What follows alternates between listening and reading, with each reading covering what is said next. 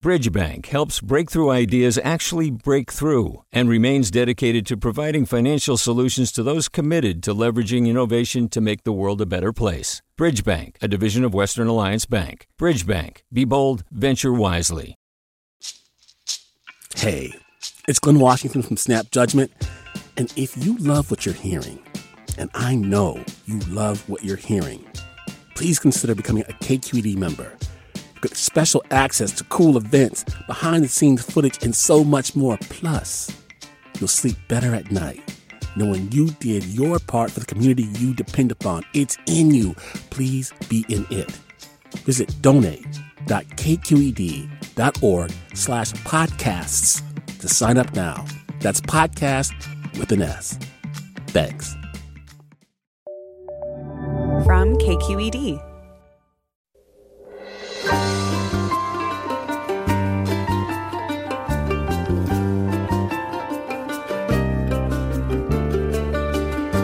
From KQED Public Radio in San Francisco, I'm Ariana Proehl in for Mina Kim. This past year, the pandemic pushed millions to move back in with family members at levels not seen since the Great Depression. This was especially true for Gen Z and millennials. For many cultures across the globe and within the United States, multi generational households are the norm. In the US, however, moving in with your parents as an adult carries a stigma and is often considered a failure to launch or an undesirable last resort. We'll talk about what's been good, bad, or surprising about moving back home during the pandemic. And we want to hear from you. Did you move home due to impacts of the pandemic? Did you have family move in with you? How was that, or how's it going? Email forum at kqed.org, and we'll talk about it after this news.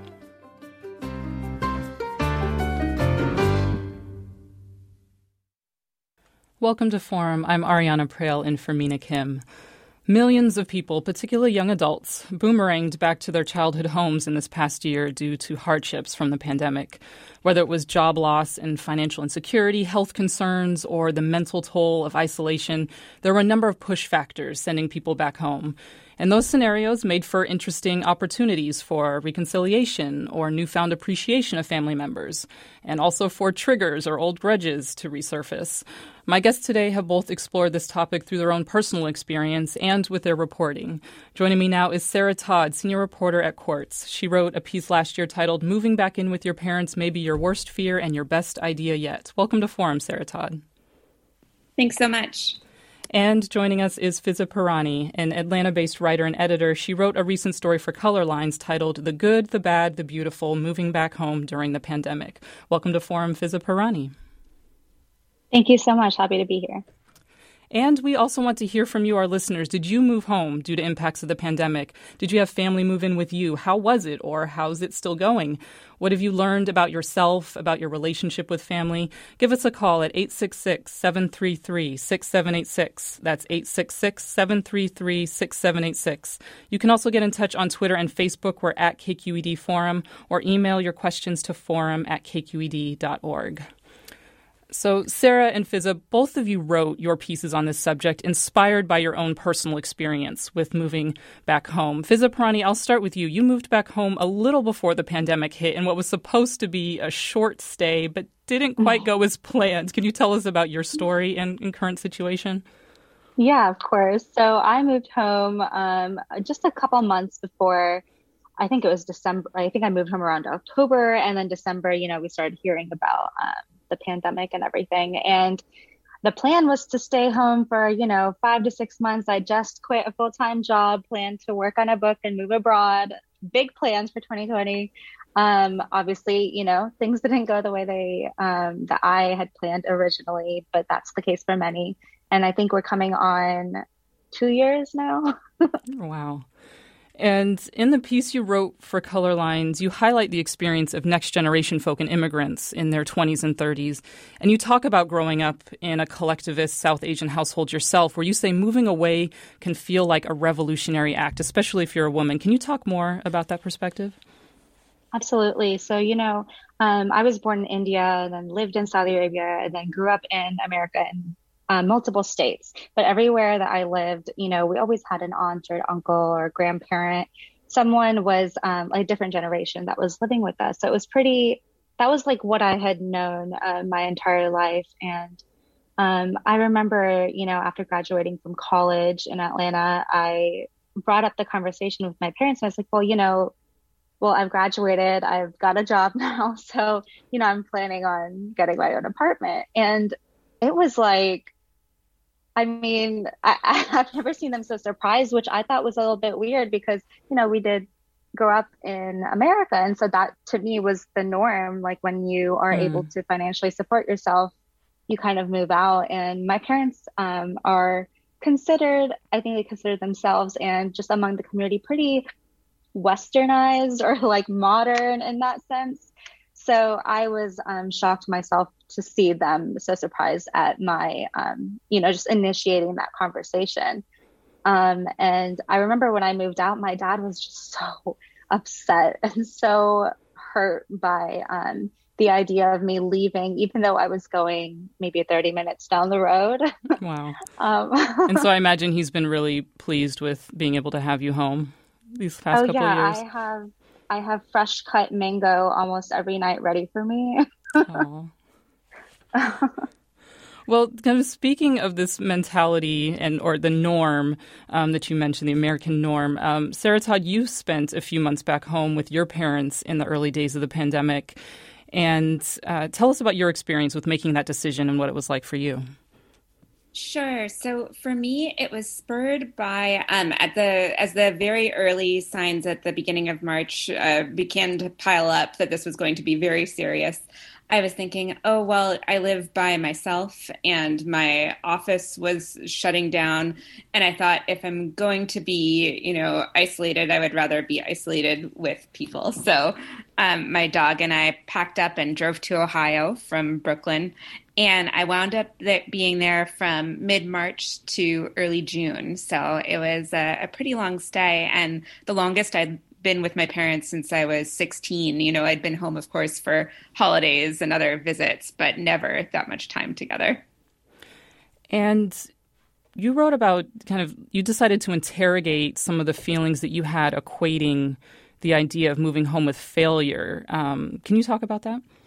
Yeah, absolutely. So I think that I had this idea that I'd absorbed, as Fiza mentioned, this is sort of something that's in uh, American culture. This idea that when you're in, when you're an adult, when you're after college and in your mid twenties, maybe you are supposed to be living independently on your own and building your own life. You know, eventually again, again according to heteronormative ideas, but you know, finding a partner and settling down, all, all of those things. Um, so for me, the idea of moving back in with my parents was sort of like an admission that I had failed, that I hadn't built this independent life for myself, and that I needed them. Um, and then what I realized over the course of living with them, and then also by talking with some of the researchers that I spoke with for this article, was that in fact, needing your parents is not something to be ashamed of if you have a family that you can rely on and depend on, especially when hard times happen. That's really quite a gift. So my perspective really changed on that.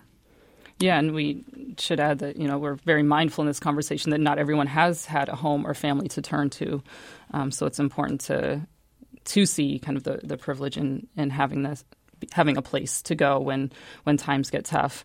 And in kind of looking at that in the in some of the research you did, you also found an interesting um, connections with psychology and and kind of when we there was kind of a specific shift when we kind of went from when we arrived at this mentality that it's like no once you're independent you go and you're off on your own in the US Exactly. So this was really fascinating. I talked to a journalist named Claudia Kolker who wrote a, book called The Immigrant Advantage, where she explains sort of the history of the way that Americans think about living together or apart.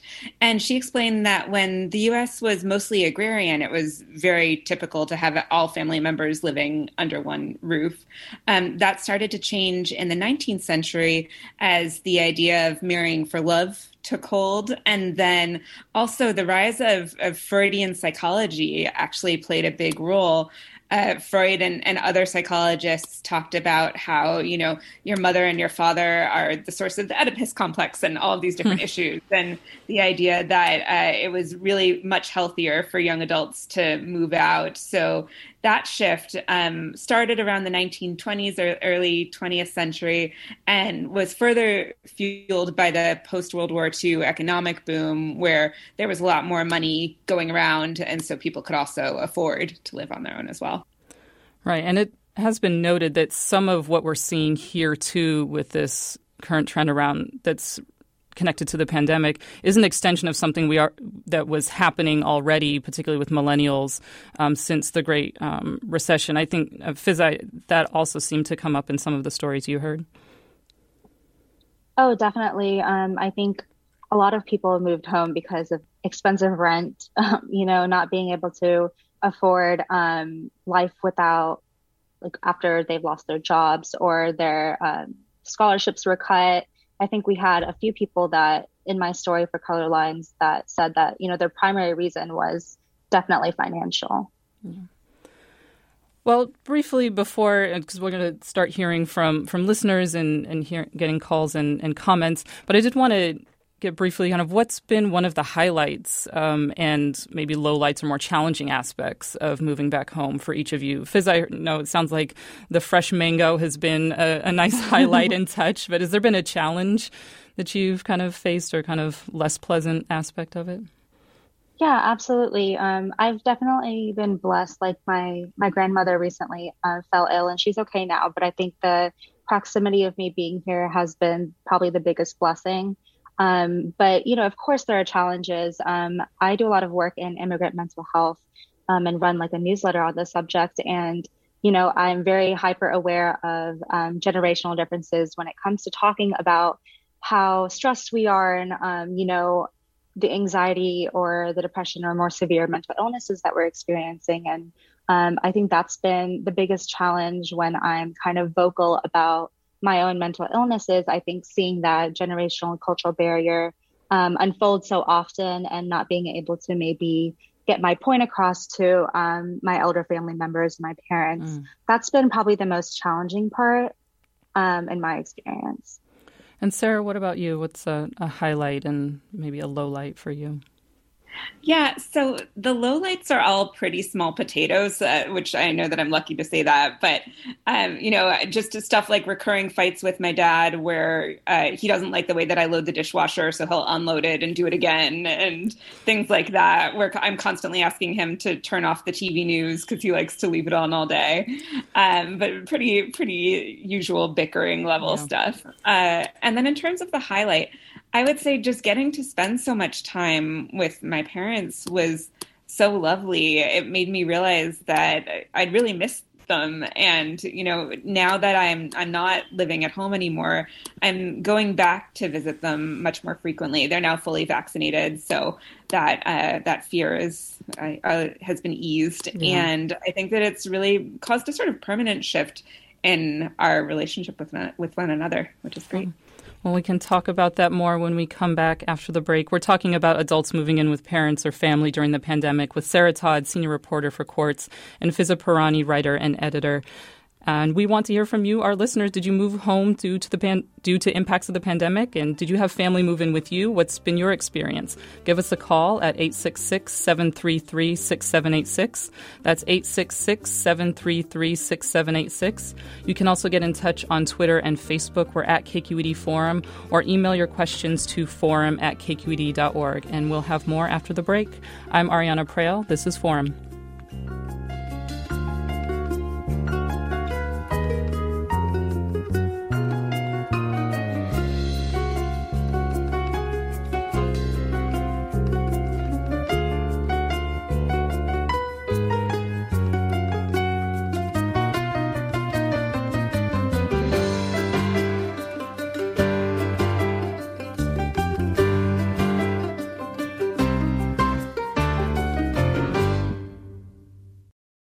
Support for Forum comes from San Francisco Opera. Set 10 years after a school shooting, the critically acclaimed opera Innocence takes us into a complex emotional journey where our understanding of innocence and guilt is constantly upended.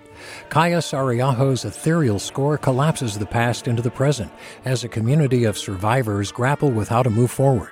Don't miss the highly anticipated American premiere of Innocence, June 1st through 21st.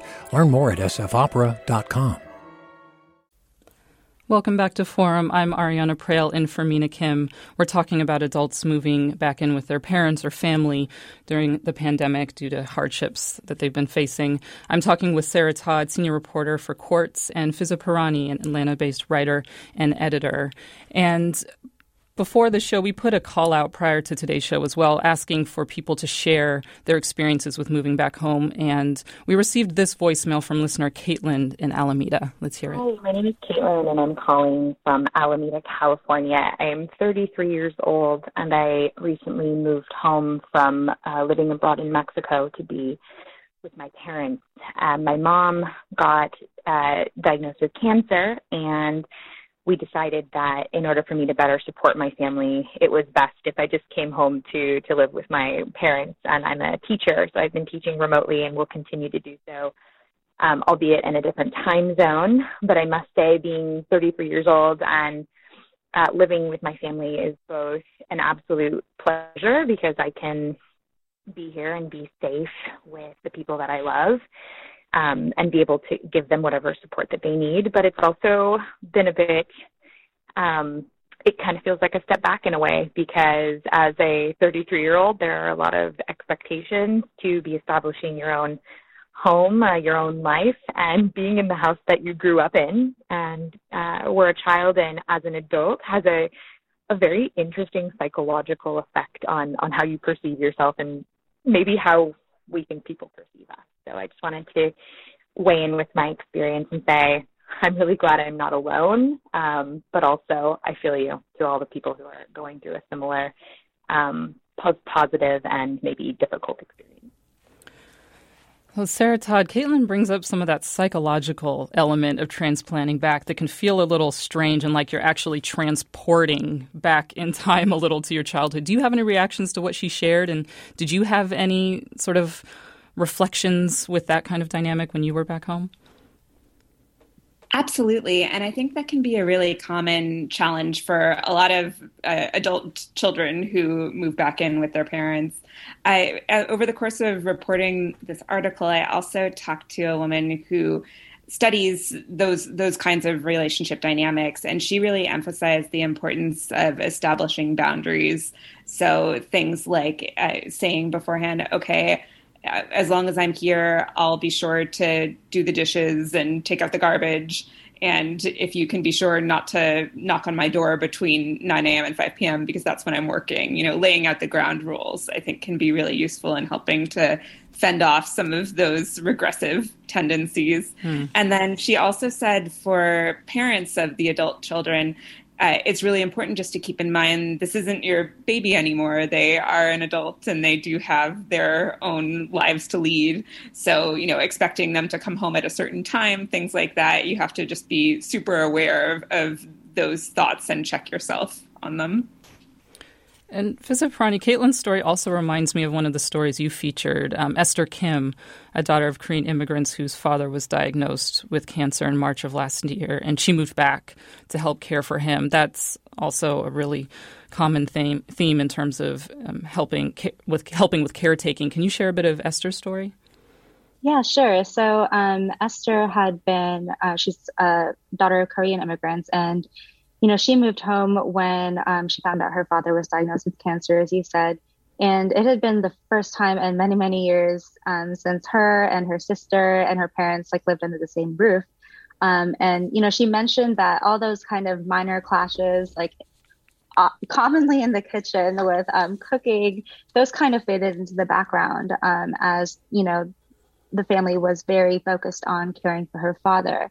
And you know, um, at the end of um, our interview, I remember her saying, you know, I'm I'm really gonna miss this. Like her father's all all better now, um, thankfully, but she's really she's gonna miss um, all the even the small bickering, but being able to be under the same roof um, at that age and you know you're not really sure when that's going to happen again. Right. Well, let's go to caller maureen in berkeley. Maureen you're on hi. So i have a similar story. I moved back to illinois to live with my parents for a few years after my dad was diagnosed with a brain tumor. And i also brought along my two young children. So we were really actually enjoying our time there. We were focusing a lot on caring for my dad during his diagnosis, but it was just really unique and special to have my two young kids there as well because we were able to create these memories together and then also introduce them to my life in Illinois as a child, like just to see them do similar things that I did when I was young and interact with my parents in a similar way it was actually really special. And of course, we had our, our moments at times that were not so great, but um, I, I really was, I look back on that time fondly, and I'm so glad that I was able to bring my children with me uh, and even my husband for a short period of time. And we all lived together for um, about three months with, at my parents' house. Oh, thank you for sharing your story with us, Maureen. And Fiza Pirani, can you speak a little bit more about some of the opportunities that you saw from the uh, people you interviewed and spoke to, the opportunities to kind of come together. I guess more of the beautiful in in your the good, the bad, the beautiful um, headline of what you heard. Yeah, absolutely. I think um, one story that really comes to mind um, is Julia Sarabia. She uh, is a 27 year old who moved in with her estranged father in Tijuana, Mexico, um, after she graduated from college um, here in, in, California. And, you know, her father and her haven't hadn't really had much of a relationship. And the main reason that she moved um, in with him is because her um, mother, who lived in California, didn't have space for her, and there was more space in Tijuana. And so she kind of jumped at the chance um, to move in with him and kind of see, you know, like how it would be. And I think for her, um, what was beautiful was, you know, there was obviously like the cultural barrier, the even language barrier, but the way that he would kind of show his um, love was in ways like replacing her tires hubcaps or um, bringing her chocolate milk. Um, and it was like little things that she had never really experienced growing up that kind of um, made her realize or be more open with him in a way that was different from the way that she um, was open with her mother because they were kind of, you know, meeting at this point where they're both adults. So she was seeing him as not just, um, you know, a parental figure for the first time, but almost as an equal.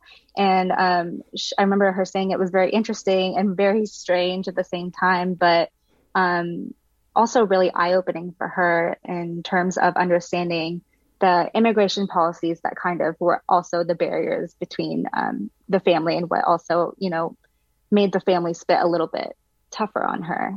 Mm. But I think that realization for her and just the that first time connection as an adult with a parental figure that you haven't really known, um, for her it she, it was very beautiful for her. Yeah, and provided space for that. Reminder we're talking about adults moving in with parents or family during the pandemic with Sarah Todd, senior reporter at Quartz, and Fiza Pirani, writer and editor. She wrote a recent story, The Good, the Bad, the Beautiful, moving back home during the pandemic. And Sarah Todd's piece for Quartz was titled Moving Back In with Your Parents May Be Your Worst Fear and Your Best Idea Yet. I'm going to read a couple comments we're getting. Navi writes, I'm moving out of my shoebox of a studio in Oakland back to my parents who live a short drive away. While there's the satisfaction I'm not giving a landlord free money and I'm leaving a neglected building, the fact I'm moving back makes me feel like a loser. I'm 36 and everyone else my age is married with children and own homes, and I'm ripping off a band aid with my parents. But the plus side is I can get to a better financial state quicker. And Michael writes, even before the pandemic, my now 29 year old said, Some people say if you move back in with your parents, you're a loser. I think you're just being economical. So, kind of two um, kind of thoughts on that side. But Sarah Todd really speaking to this larger narrative that, that folks are contending with in terms of, of failure or feeling like a loser. Yeah. And it's. Oh, Sarah? Did we lose you? I think, okay, we're going to try and reconnect with Sarah, but um, Fiza, do you have any reflections on, on hearing those comments and that kind of judgment we see? Oh, and I think we might have lost both of them. Okay, uh, well, let's go to a caller, Sarah in Berkeley. Sarah, you're on. Hi, yes, lots of Sarahs. um, my my comment is I so I live in California. Um, I'm the only person of my family to live in California. The rest of my family lives in New England, and I haven't seen them in over a year. And I just had that that fear when the pandemic started. Like, what if this is the last time I get to see my family? Mm. Um, and just sort of fear, a little bit of guilt, like maybe I should move home. Why am I so far away? But just all of those complicated emotions of not being closer to family in a really scary time. Yeah, and that is reminding me. I I've had the experience myself of living with parents as an adult. It wasn't during um, the pandemic, but it there was this there were times where I did think like, oh, this is actually a really valuable time that I should, you know, feel grateful for at the same time that it also felt really challenging and I was contending with those with those feelings of uh, this is not, you know, my optimal choice of where I'd want to be right now. Um, but it's interesting how we can go through some of that that push and pull. Mm-hmm. Well, thank you so much for sharing your experience, Sarah, and um, a reminder to our listeners that you can weigh in with your stories and your experiences if you moved home due to impacts of the pandemic, or if you have family, or if you had family move in with you. Let us know what your experience has been. You can give us a call at 866 733 6786. That's 866 733 6786. You can also get in touch on Twitter and Facebook. We're at KQED Forum, or email your questions to forum at kqed.org. And I'm going to go ahead and read some more comments. Asher tweets My mom moved in with me in California from Florida in January 2020. It was supposed to be temporary, then COVID hit, and she's been here since. At first, it was all the bickering with two independent people stuck together, but now we're in a smooth groove. And Irina tweets, I'm 22 and at college, and I was living at home before the pandemic for final, financial reasons. I usually get weird looks from people when I tell them that I'm still at home, especially from my peers at college who live on their own, as if I'm sponging off my parents.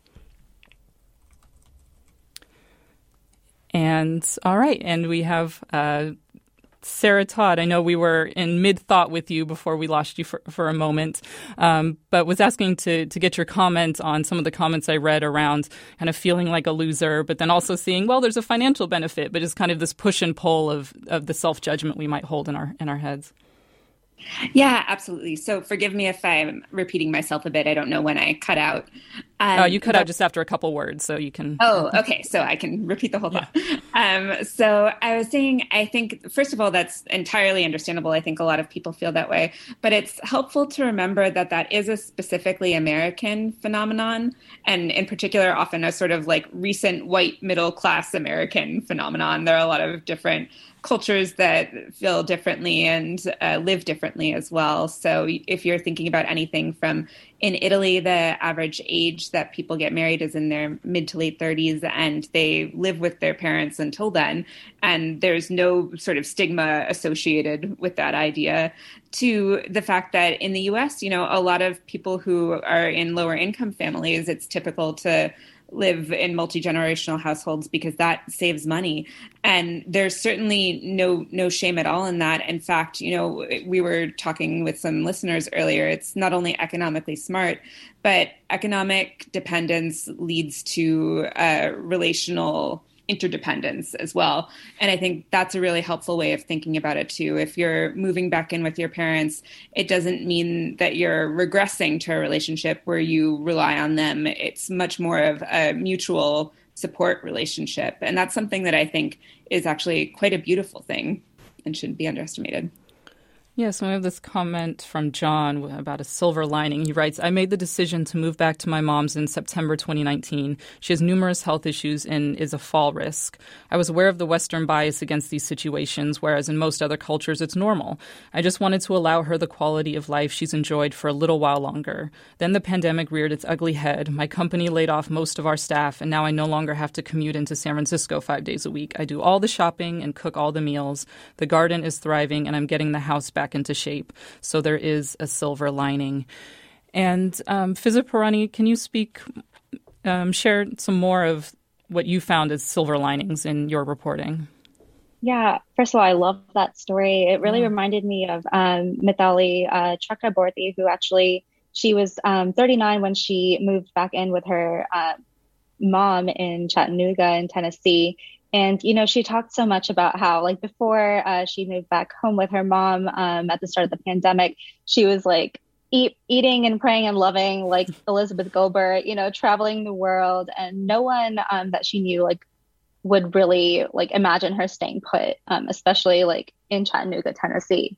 And um, you know, she talked about how she like started cooking the meals for her family, and when her sister, who lives in Atlanta, not too far from Chattanooga, um, gave birth. She was, you know, became that point person, like the the godmother, and it really kind of reaffirmed her role as caregiver in a way that she really embraced. And you know, she had she's always been kind of maternal, and um, even though she doesn't have children of her own, like this time spent at home really kind of reaffirmed her love of family and caring for family and I thought that was beautiful and really reminded me of um, our recent caller.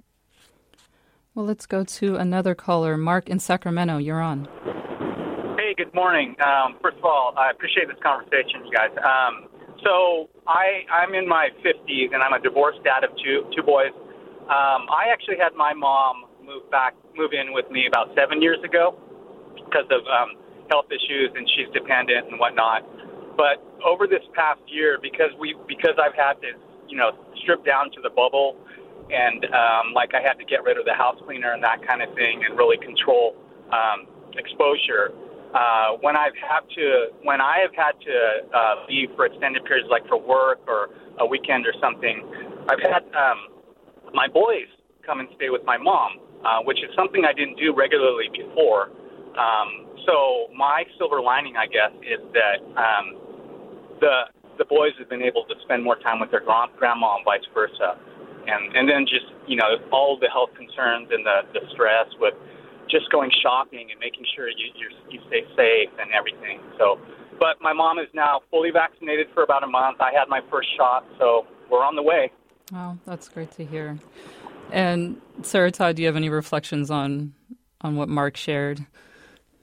Yeah, you know, I think that speaking about the relationship between grandparents and children and how intergenerational living can really foster those and deepen those relationships, I think is another sort of under discussed upside. And it has not just huge emotional benefits, but big practical benefits as well. I spoke with a woman for my story who also has two kids and is living with her parents, and she talked about how it made her reflect on huh, maybe the traditional nuclear family isn't everything that it's cracked up to be because it's so helpful to have not just one partner, but two other adults who are around to help care for the kids and make it easy for her to run out to for an errand or to pick up the kids after school. So I think there are a lot of beneficial aspects to that kind of arrangement as well.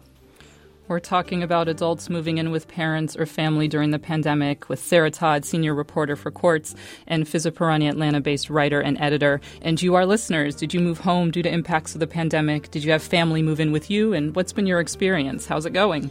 Or how did it go? Give us a call at 866 733 6786. That's 866 733 6786. You can also get in touch on Twitter and Facebook. We're at KQED Forum, or email your questions to forum at kqed.org. I'm Ariana Proehl. More Forum coming up after the break.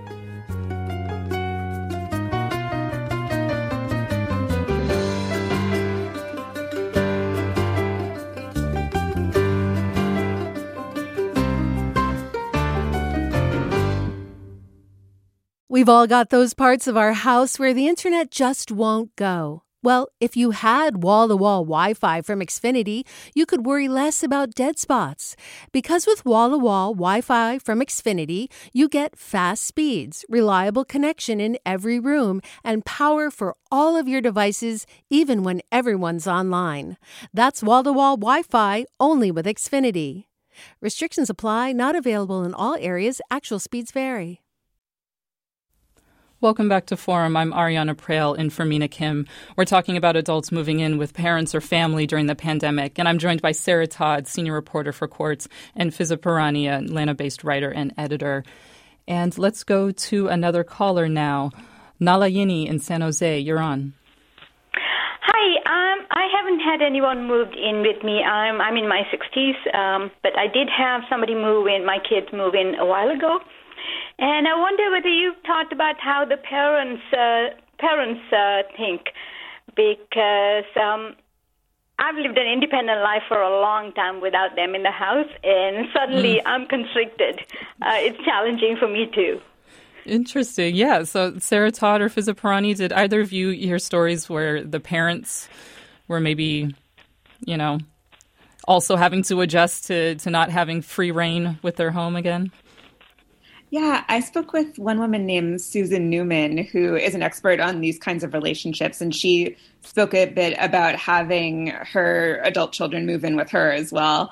And I think that it is, you know, it's perfectly reasonable for parents to be like, I'm not sure that I want my kids back in my space. And, you know, they maybe don't want to regress to a dynamic where they're picking up their kids' clothing off the floor and that kind of thing. I think it makes sense that there can be some doubt mixed in there. Um, one tip that Susan had that I thought was really great was to to emphasize formality in relationships when you're moving in with your with your parents or with your adult children. So she said, think of them as your roommates, not as your parents in terms of the living situation set up. Treat them with the same sort of politeness and courtesy and respect that you would extend to somebody who you didn't know so intimately.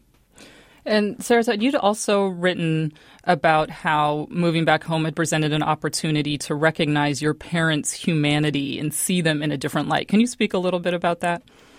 Yeah, absolutely. You know, I think for a lot of people who the last time that they lived with their parents was as a teenager, at that time you're very focused on yourself and you're, if you're anything like me, perhaps very angsty, uh, prone to getting into silly fights with your parents. So moving back in with my parents for me was a chance to see them not as my caretakers, but as fully fledged independent adults. You know, my mom and I would go for walks in the middle of the day. She's a psychologist, and she would tell me about you know th- her problems that she was thinking about at work. And with my dad, you know, we started just really deepening our relationship as well. And I started spending more time with him doing learning about his interests you know looking through old family photos and things like that so i think that it can also really give you a sense to develop a more adult relationship with your parents for sure Fiza Pirani, did you have any um, new insights to your to your parents' lives? Um, and I know you said you you work kind of looking at mental health issues as well. Is that something that's kind of made you a little bit more attuned to maybe the different things that your own family members are experiencing? Yeah, absolutely. This is a great question um, and something I've been thinking about a lot. Um, my parents are both physicians, and so they've seen um, a lot of you know the worst of the pandemic. And as I had mentioned before, um, you know, talking about stress or anxiety or depression or any mental illness is just not very it doesn't come very naturally to them. Um, but you know they've had a lot of patients um, pass away this year um, that had been with them forever. And i think having you know asking them um, how they're really feeling and like starting those conversations i've seen them open up in ways that i don't remember as a teenager or i think would have been really challenging if um, you know i didn't have the didn't see eye to eye with them in a very adult manner. And I loved what Sarah had actually said about um, creating, um, you know, formalities. That's something that um, I've started to kind of develop here when it comes to just chores and like things like that. You know, I'll take the laundry, dry cleaning, like kind of like lowering their load a little bit. So it's kind of like a roommate situation where you, um, you know, someone brings the groceries this week and someone brings them next week. Um, it's kind of become like that. And I think that's been really helpful. Well, Yvonne writes My 35 year old son had moved back in with me when he and his girlfriend broke up in January 2020. He was between residences. When pandemic hit, he stayed, got laid off from his job, and for six months we were together, cooking, taking care of the yard, the pets. He braved the grocery stores, etc. for me. I got to know him better as an adult and was grateful to have him with me during the pandemic. I'm 71. We went back to work in August and moved into and he moved into his own place. We will probably never have that time again. I see it as a bright spot in the pandemic. So interesting there too, way where she's she got to know her son um, as an adult. So kind of seeing that both dynamic that dynamic works both ways. Let's go to another caller, Cynthia in Marin. Cynthia, you're on. Hi. Uh, thank you for taking my call. Yes. I'm. Uh, I hello. Yes, go ahead. Uh, yeah, I'm calling because um, I've really been on both sides of this. I had the experience in my 20s of getting um, going home for a family funeral and spending oh, 10 days in a blizzard with my nuclear family that I hadn't lived with in, you know, 10 years. Um, and and now I've had the experience as a parent of having my kids come back to live with us. Mm-hmm. And I just see those times as such a blessing. Um, I still think back really fondly on being stuck at home uh, with my own nuclear family and, and, and feeling like an adult with my parents um, and, and siblings. And um, I just think it's, it's remarkable to have that experience in our culture. Yeah. Um, uh, in many you know in many families of being able to come together as adults and and form more of a respectful, appreciative peer um, and partner kind of relationship with kids. It's just uh, it's the it's the the silver lining for me in in these kinds of experiences. Well, thank you for sharing your experience with us, Cynthia. And we have a comment from Lloyd who writes The LGBTQ community has a unique set of issues to contend with this trend. It would be nice to hear more about this demographic's experience during the pandemic and what resources they can rely on.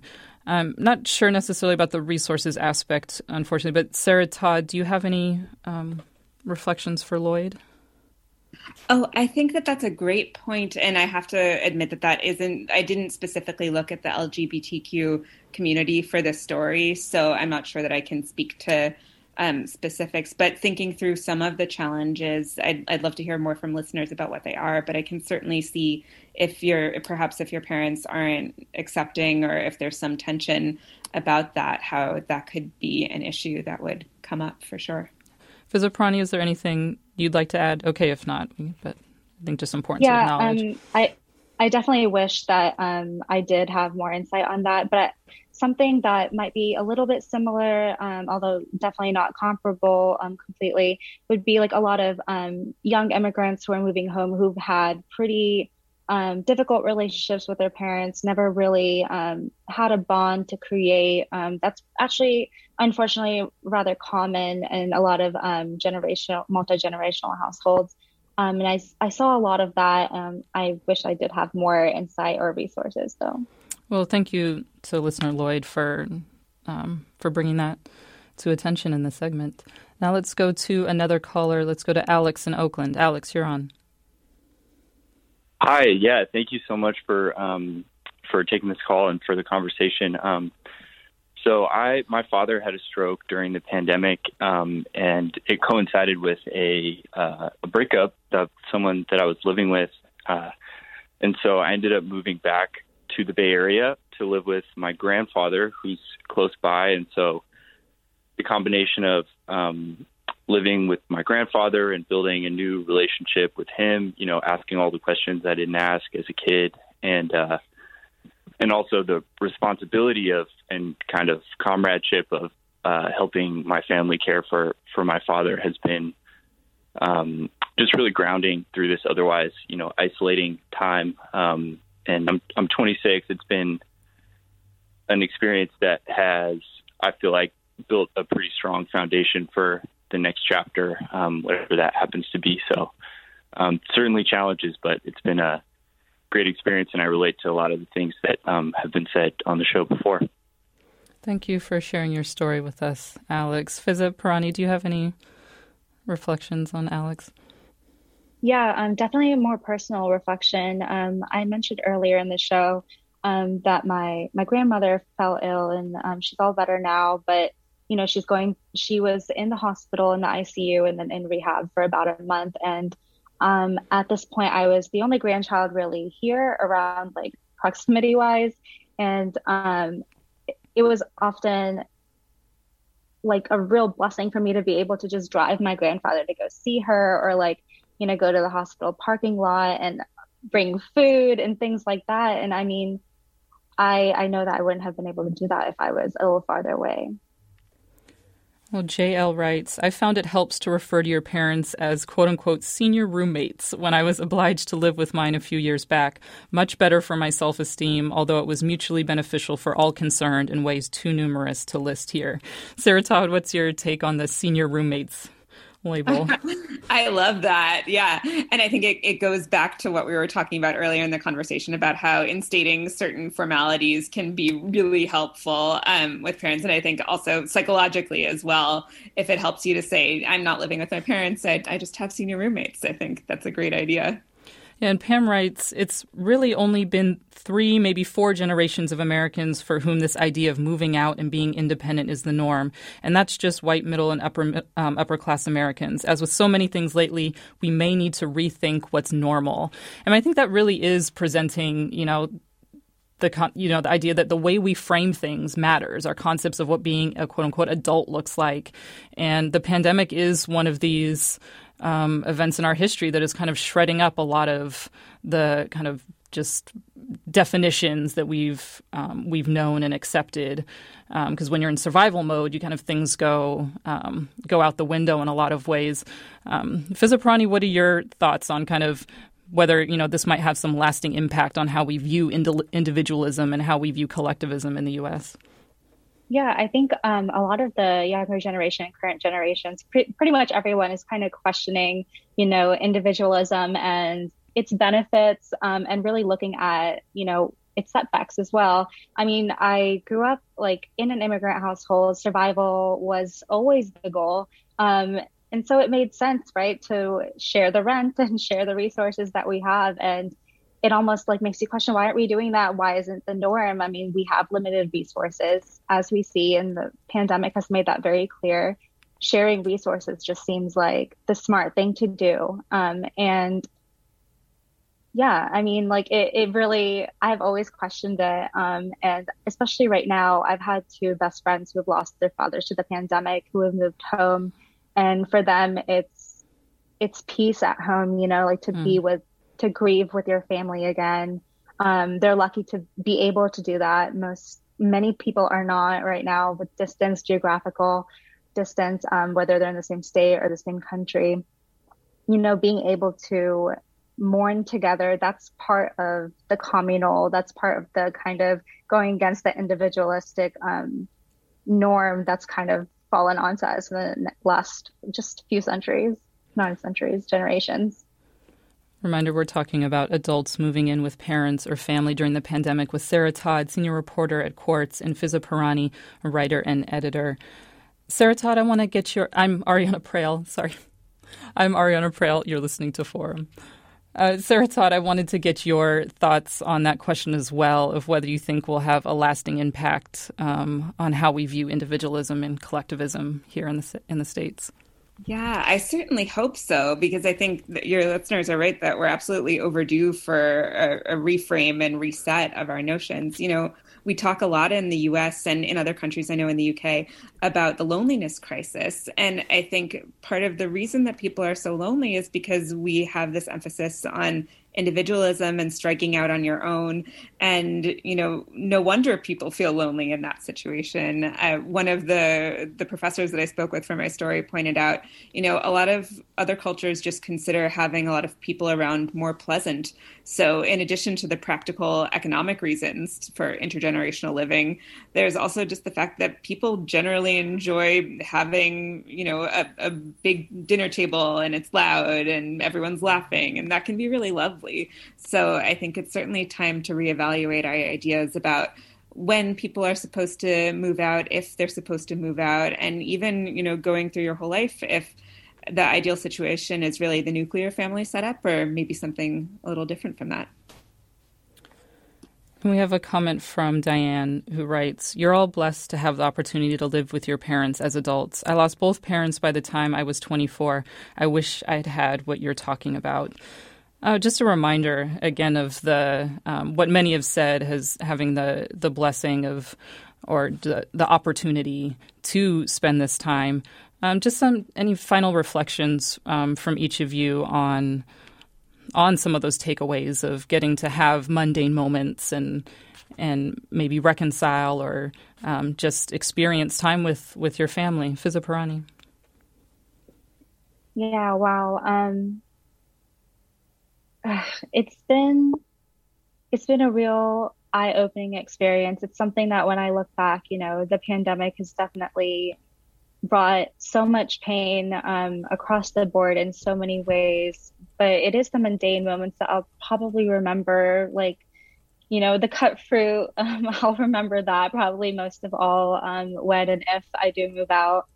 Um, but yeah, I mean, just hearing about so many people who aren't able to come home because they don't feel like home is a safe environment, or if they don't have a quote unquote home um, that looks like a nuclear family or like parents or anything like that, it you know it makes you question um, what is home, and it really makes you grateful for whatever you do make of it. Sarah Todd, your final thought. Yeah, I just add that, you know, I think that it's absolutely true that it's a privilege to be able to live with your parents or other family members who you can count on. And I would say, too, that I don't want when I'm talking about the benefits of intergenerational living or interdependence, I think that people who don't have a biological family that they feel that they can live with may be able to benefit from some of these same principles with a chosen family. You know, blood isn't what determines family; it's it's our own decisions about that. So, you know, I know people who have created their own extended families, and to an earlier listener's point, I think that's a really popular notion in the LGBT community. So, I just add that a lot of the same principles can apply. Yeah, thank you for for sharing that thought, and that's a great note to end on. Thank you to Sarah Todd, senior reporter at Quartz, and Fiza writer and editor, for this conversation today. Thanks so much for joining us. And before we close, we mentioned briefly yesterday on Forum that our longtime KQED colleague Penny Nelson passed away. Uh, here's Forum's Mina Kim. Penny Nelson was quick to laugh. She was able to see the humor in every situation, whether it be a mishap on air or an awkward moment in a staff meeting. She would guest host Forum with empathy and an insatiable curiosity and could make any piece of written copy sing. Penny loved to travel. She loved to tell stories of her time as a zookeeper. She loved people. My favorite memory of Penny is her waving and flirting with the window washers on scaffolding through our newsroom window. Penny's love of life helped her brave a brain tumor and stay positive through it all. We will miss Penny's smiles and hugs and her voice on this program. The end of 2016 could not come soon enough for some. Rather than dwelling on all that, in the hour ahead, we look forward, asking artists and thinkers in the Bay Area what makes them optimistic for 2017. And we want to hear from you, our listeners. What are you optimistic about for the new year? Forum is up next after this. From your Forum family, rest in peace, Penny. Indeed, rest in peace, Penny. Forum is produced by myself, Blanca Torres, and Grace Wan. Susan Britton is lead producer. Our interim senior editor is Judy Campbell. Our engineers are Danny Bringer and Katie McMurran. Our interns are Leslie Torres and Kim Bari. Our executive editor is Ethan Toven-Lindsey, and our chief content officer is Holly Kernan. Mina Kim will be back on Monday. I'm Ariana Proehl. This is Forum. Have a good weekend. Support for Forum comes from San Francisco Opera. Set 10 years after a school shooting, the critically acclaimed opera Innocence takes us into a complex emotional journey where our understanding of innocence and guilt is constantly upended. Kaija Saariaho's ethereal score collapses the past into the present as a community of survivors grapple with how to move forward. Don't miss the highly anticipated American premiere of Innocence, June 1st through 21st. Learn more at sfopera.com. We've all got those parts of our house where the internet just won't go. Well, if you had wall to wall Wi Fi from Xfinity, you could worry less about dead spots. Because with wall to wall Wi Fi from Xfinity, you get fast speeds, reliable connection in every room, and power for all of your devices, even when everyone's online. That's wall to wall Wi Fi only with Xfinity. Restrictions apply, not available in all areas, actual speeds vary all over the country. We need to improve reading in Wisconsin. Schools are changing the way they teach reading. I'm calling for a renewed focus on literacy. We have gotten this wrong in New York and all across the nation. And it's happening because of a podcast. I think your podcast has changed my life. And I'm going to share this podcast with everyone I meet. Sold a Story investigates how teaching kids to read went wrong. New episodes of Sold a Story are available now.